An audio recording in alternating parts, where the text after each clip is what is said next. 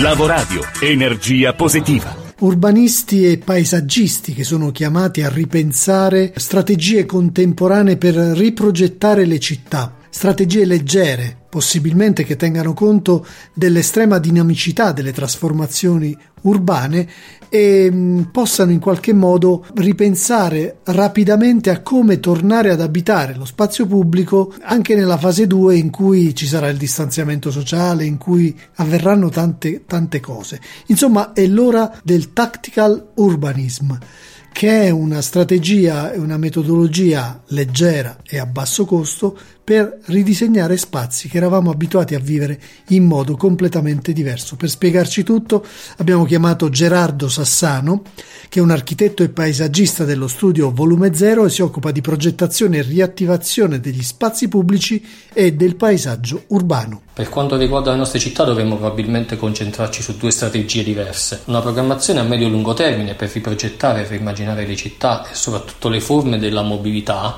e di fruizione degli spazi pubblici e renderle capaci di rispondere in maniera più adeguata a queste e a possibili pandemie future. E un secondo livello di una progettazione invece a brevissimo termine in grado di rispondere in tempi rapidissimi e migliorare subito, già dalle prossime settimane, la vita degli abitanti che si apprestano a tornare negli spazi pubblici in condizioni di sicurezza. Quest'ultimo aspetto impatta ovviamente sul tema dei trasporti, no? Il rischio è che ci sia un tracollo del trasporto pubblico legato soprattutto alla paura del possibile contagio e quindi i cittadini si troveranno a dover scegliere tra lo spostarsi in bici a piedi o utilizzare un mezzo proprio e naturalmente se sceglieranno l'auto sarà molto probabile la paralisi totale delle grandi città e innalzeremo in maniera esponenziale i livelli di inquinamento.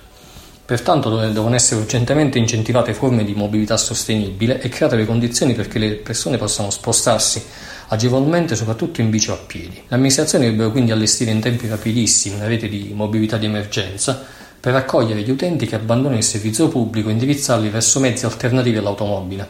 Importante il tassenso del lavoro fatto da Bike Italia che ha redatto un piano di azione per la mobilità urbana scaricabile in PDF.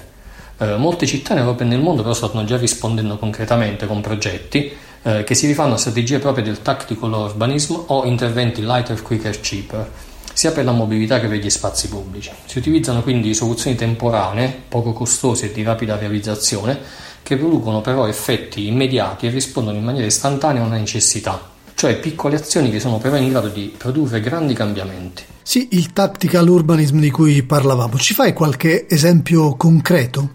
Ad esempio a Vienna sono state già realizzate zone di incontro temporanee, cioè strade carrabili che diventano pedonali o marciapiedi che si allargano prendendo in prestito per un po' di tempo in sicurezza pezzi di strada carrabile. Spesso sono zone a traffico 20 dove possono convivere auto, bici e pedoni, ma dove la precedenza è data proprio ai pedoni. In Colombia, invece, a Bogotà sono state aperte 47 miglia di nuove piste ciclabili temporanee per ridurre il carico sul trasporto pubblico e non penalizzare le fasce più deboli. Un'esperienza davvero virtuosa e innovativa è quella della Nuova Zelanda, dove c'è un recentissimo bando del governo che eh, promuove un fondo pilota Innovating Streets for People con l'equivalente di 4 milioni di euro stanziati per progetti esclusivamente temporanei e di tactical urbanism per migliorare l'accesso e la fruizione degli spazi pubblici alle comunità in questo periodo di eh, distanziamento sociale. L'idea in questi casi è utilizzare soluzioni temporanee di breve e medio periodo tipiche dell'urbanismo tattico per valutare soluzioni possibili più stabili o di medio-lungo periodo. Il vantaggio del temporaneo è quello di offrire soluzioni che possono essere testate e che sono però reversibili, modificabili e implementabili prima di giungere in futuro a situazioni più stabili o addirittura rimuovere del tutto il progetto temporaneo qualora fossero cambiate le condizioni.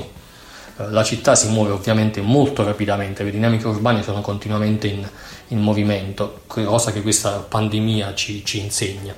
In questo periodo dovremmo perciò lasciarci guidare più dalla leggerezza e dalla rapidità e scegliere soluzioni che sappiano dare risposte immediate ma che non comportino costi altissimi e devastazioni ulteriori del paesaggio urbano.